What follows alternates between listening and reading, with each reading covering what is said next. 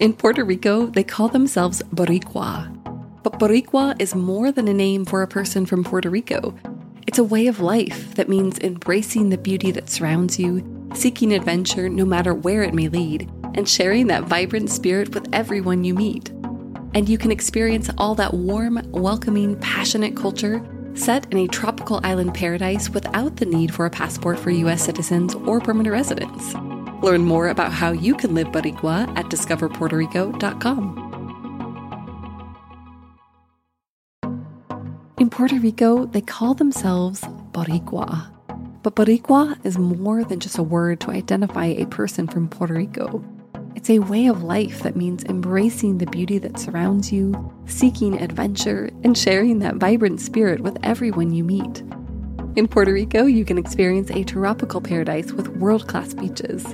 You can immerse yourself in the rich 500 year history of Old San Juan, where there are stunning forts, classic town plazas, and iconic monuments. You can indulge in a foodie paradise with renowned restaurants, seaside kiosks, and an innovative cocktail scene. And you can take in an abundance of natural wonders like El Yunque, the only tropical rainforest in the U.S. National Forest System, all without the need for a passport for U.S. citizens and permanent residents. Learn more about the warm culture of Puerto Rico and how you can live Boricua at discoverpuertorico.com.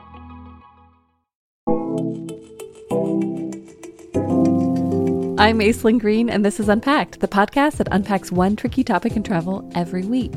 And this week, we are tackling travel pledges. Have you ever seen one of these or signed one? It's kind of a promise to be good to the place you're visiting in a variety of ways. And if you've never heard of these or never signed one, never fear. You'll know a lot about them by the end of this episode. Our guide for this week is Tim Chester, Afar's deputy editor. And Tim just signed his first pledge last year. He'll share more about that trip in a bit. But after he got home, he wanted to know more about these pledges. So he reached out to several countries around the world to understand why they started these pledges, what they're actually trying to do, and most importantly, to see if they really work. Hi, Tim. Welcome back to Unpacked. Thanks. Thanks for having me. What drew you to this story? Why did you want to report it?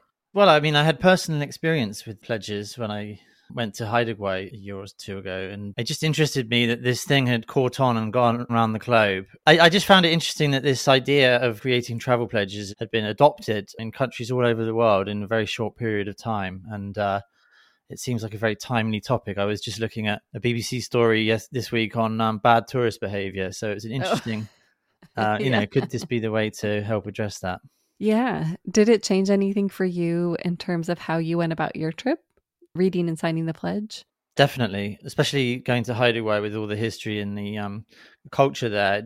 We spent a week being led around the archipelago with some guides, and it made me ask more questions and listen more and um, take a much deeper sort of interest in the place and uh, consider how I was behaving and what impact my trip might have. I love it.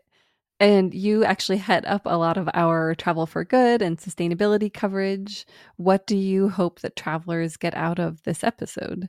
I just think it, it's good for all of us, really, to just be reminded about the privilege of travel and how to act in someone else's home, whether that's an actual home or an entire country. And I think hopefully people will be interested to hear the different challenges that different nations have and some of the pros and cons that come with travel. And hopefully our travel can be beneficial for both us and our host. Well, let's find out about these pledges. Last year, I went to Haida an archipelago a few hours north of Vancouver in British Columbia. I spent a week up there and was struck by how beautiful it was all dense forests and driftwood covered beaches, a magical place. It's also home to the Haida people, an indigenous population who have called the islands home for centuries. They're known for many things, including these incredible memorial poles carved with various creatures from Haida mythology. They're also known for their careful stewardship of the islands, and before I went there, I found something on their website. It was a pledge I could sign, a pledge to treat the islands as the Haida do. I will respect Haida Gwaii and Haida ways of being during my visit, it said. Among the tips, it asks people to speak kindly and listen thoughtfully, ask permission before taking pictures, support local businesses, and to give back where they can. The pledge site reminds visitors of the region's complex history, referring to the realities of colonization and the history of genocide and forced assimilation that occurred here and throughout Canada. It reminds people that anyone on Haida Gwaii could be directly impacted by these historical traumas. I think that's something that's very important for visitors to be aware of as they're travelling through the island. It was one of the first better travel manifestos I'd seen, but I soon learned that the Haida Gwaii Pledge is part of a larger movement. Around the world, destinations are asking travellers to sign pledges to encourage a variety of behaviours. They're all slightly different, but they share common threads. The guidelines, gentle reminders, polite nudges, often combining advice for treading lightly and safely with a sense of humour. In Bend, Oregon, I'll make my own memories, but not my own trails. When playing outside, I'll prepare for shifts in weather and random episodes of magic. In Lake Tahoe, California, I will embody the footprint of a ninja. It will be stealthy, light, and my touch will be gentle. In Finland, a poem the berries and mushrooms are there to be eaten, but I'll stick to the paths that are already beaten. I know the Finns can seem just a little reserved, but with this pledge, their trust will surely be earned.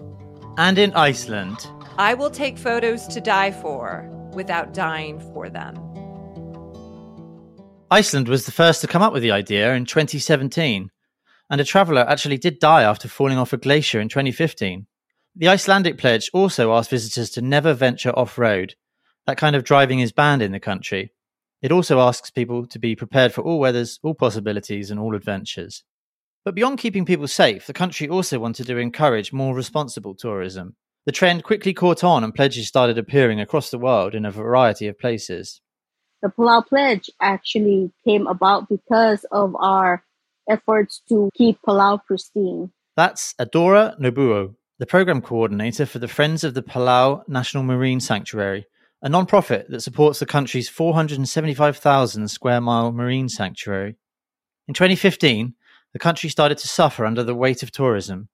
There are only 20,000 people who live on the island, and yet they were receiving 160,000 visitors a year.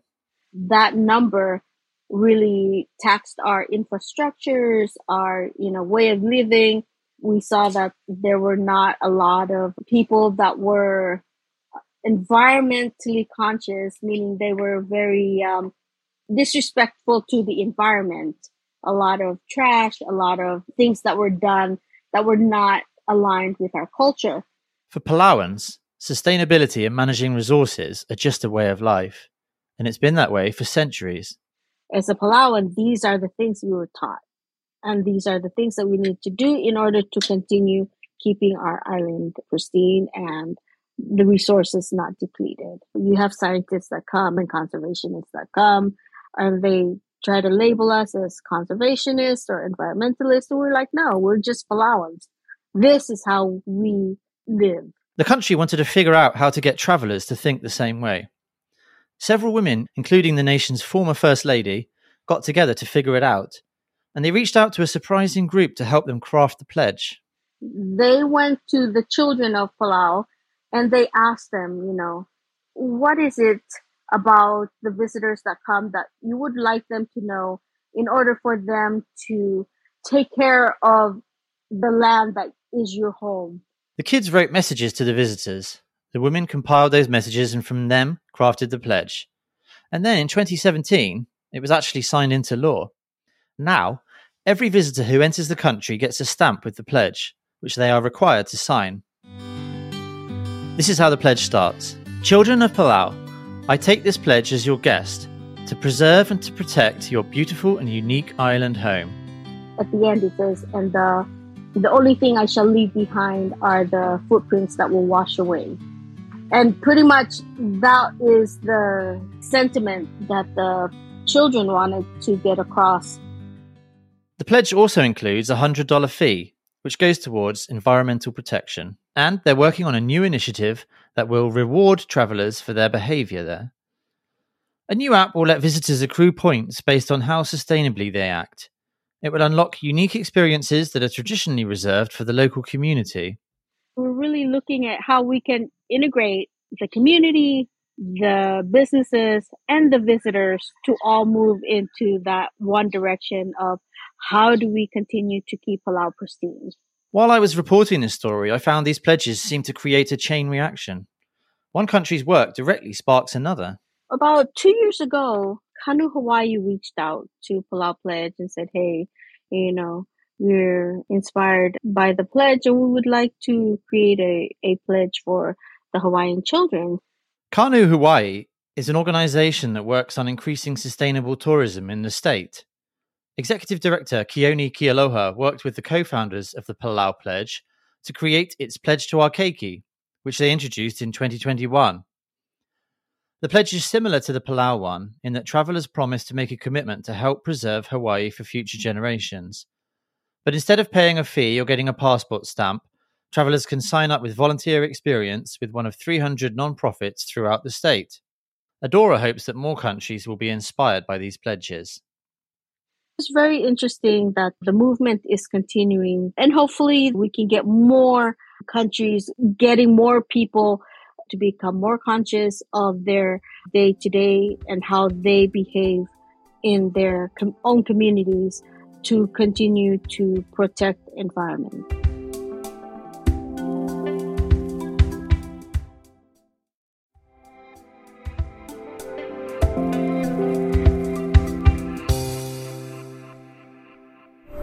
Papatuanuku e takoto nei. Papatuanuku is our Earth Mother. Ko Tangaroa, nāna te moana, ki isa. Ko ngā awa, me ngā roto. Tangaroa is our ocean, our rivers, our lakes. Ko Aotearoa, tō tātou ukai. New Zealand is our home. It is precious. Everyone who lives and travels here has a responsibility to look after it. Tiaki means to care for people and place. The Tiaki Promise is a commitment to care for New Zealand, for now and for future generations. That's part of the promotional video for the Tiaki Promise, which was officially launched in 2018 by New Zealand, another country inspired by Palau. Tiaki is a kaupapa, so that means it's a collaborative initiative which brings together uh, seven different organisations. That's Rebecca Ingram, the Chief Executive of Tourism Industry Aotearoa. She used to work at Tourism New Zealand and is one of the people that helped craft the Tiaki Promise. It's an online pledge asking visitors to promise to tread carefully, travel safely, and respect culture. They can download an image from the site and share their commitment with their friends. When creating their pledge, the team turned to Indigenous knowledge. I think what's different about what we do in New Zealand, as opposed to, say, other pledges around the world, is that we have something called Tiaki Care for New Zealand, which is basically the, um, the values that underpin the Tiaki Promise.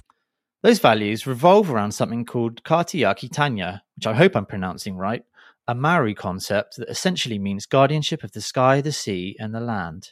We didn't just want to say please put your rubbish in the bin. We wanted to help people understand this is how we think about our environment and we think about care. One thing was nagging me as I reported this story. The pledges are inspiring and well intentioned, of course, but how successful are they really? So it's fair to say we haven't had all of the progress that we wanted to make over the last couple of years with international visitors. Rebecca says the team are currently tracking some data, but they won't really know how the Tiaki promise has performed until next year. Part of the challenge is getting the message out there to all potential visitors. And of course, border closures during the pandemic didn't help things. Unless you've got hundreds of millions of dollars to spend making sure that it's everywhere all of the time, a bit like the Barbie movie, then you then you then it's going to be a slow build. Rebecca says she's okay with that. She would rather see the Tiaki promise as part of the fabric of tourism in New Zealand rather than just a marketing campaign that dials up when there's a problem. She says that New Zealanders are really proud of the pledge, and she's seen some positive signs with international visitors. And I can always tell when something's working well because people want to know where they buy the t-shirt. So, you know, uh, that's a real signal that you've created something that's connected with people. When they actually want to physically express it on their body, you know that you have created a connection. Travel pledges seem like a no-brainer. They're easy to set up and theoretically quite easy to follow. They're asking travelers to care for their destination, think about their behavior, and perhaps share some kind of promise on social media. But are they also something that's quite easy to ignore or overlook? I reached out to Ben Lynam to get his take. He's head of communications for the Travel Foundation, a non-profit based in the UK. There is currently next to no evidence that sustainability pledges on their own either help attract more responsible travellers or encourage more responsible behaviours. He said that there's also a risk of overemphasizing the need for individual responsibility, especially when there are so many travellers in the world. That's why at the Travel Foundation we prefer to emphasise the need for quality tourism rather than quality tourists. The latter also suffers from a whiff of snobbery. That means real change across the industry, creating hotels, attractions, and services that are sustainable by default and are, as a whole, operating well within the social and environmental constraints of the destination. In such a context, a visitor can make a sustainable choice without even trying. He does, however, think that pledges can work to some extent if they are part of a traveller's entire experience. He used the example of a national park that wants visitors to stay on the path. At a national park, visitors may pledge to keep to the footpaths, then see the signs telling them to do so. But better still, design out the problem by making it much easier and more interesting for people to follow the suggested routes. As it turns out, Rebecca and her team had already thought of that. One of the first things we did when we launched Tiaki was to think about the journey a visitor has and when it makes the most sense for Tiaki Care for New Zealand to appear in their journey. Right now, travellers are most likely to see the Tiaki Promise video on social media before they leave or on the flight to New Zealand. There is beautiful video about Tiaki Care for New Zealand, and you can see that on your flight on the way over, or you might see it through some social media activity when you're close to departing your home country on your way to New Zealand. Because what we recognise is when you're um, months out from your trip, you're probably thinking less about the kind of details of how you're going to travel around the country and you're thinking more about how much money do you need and what are you going to pack and what activities are you going to do. You're probably thinking less about how am I going to get rid of my rubbish. Clearly, we need travel pledges now more than ever. The news lately has been full of stories of people behaving badly on their trips. From a French woman who was arrested for carving her initials into the Leaning Tower of Pisa, to a German tourist stripping naked in a temple in Bali. The Haida pledge definitely prompted me to think more carefully about my behaviour. It gave me some insight into the history of the place, and I hope I listened a bit more carefully to the people I met on the trip. In the end, I think the value of travel pledges is they get travellers into the mindset of the destination. Before they even leave home, they're hopefully thinking about what's best for the place they'll be visiting best thing that people can do is to um, make a different choice when they're here as a result of seeing Tiaki. That's that's really what we're hoping for. Is that as a result of having a connection with it at some point throughout your journey, you'll be more cognizant and aware of the choices that you're making as you travel through the country.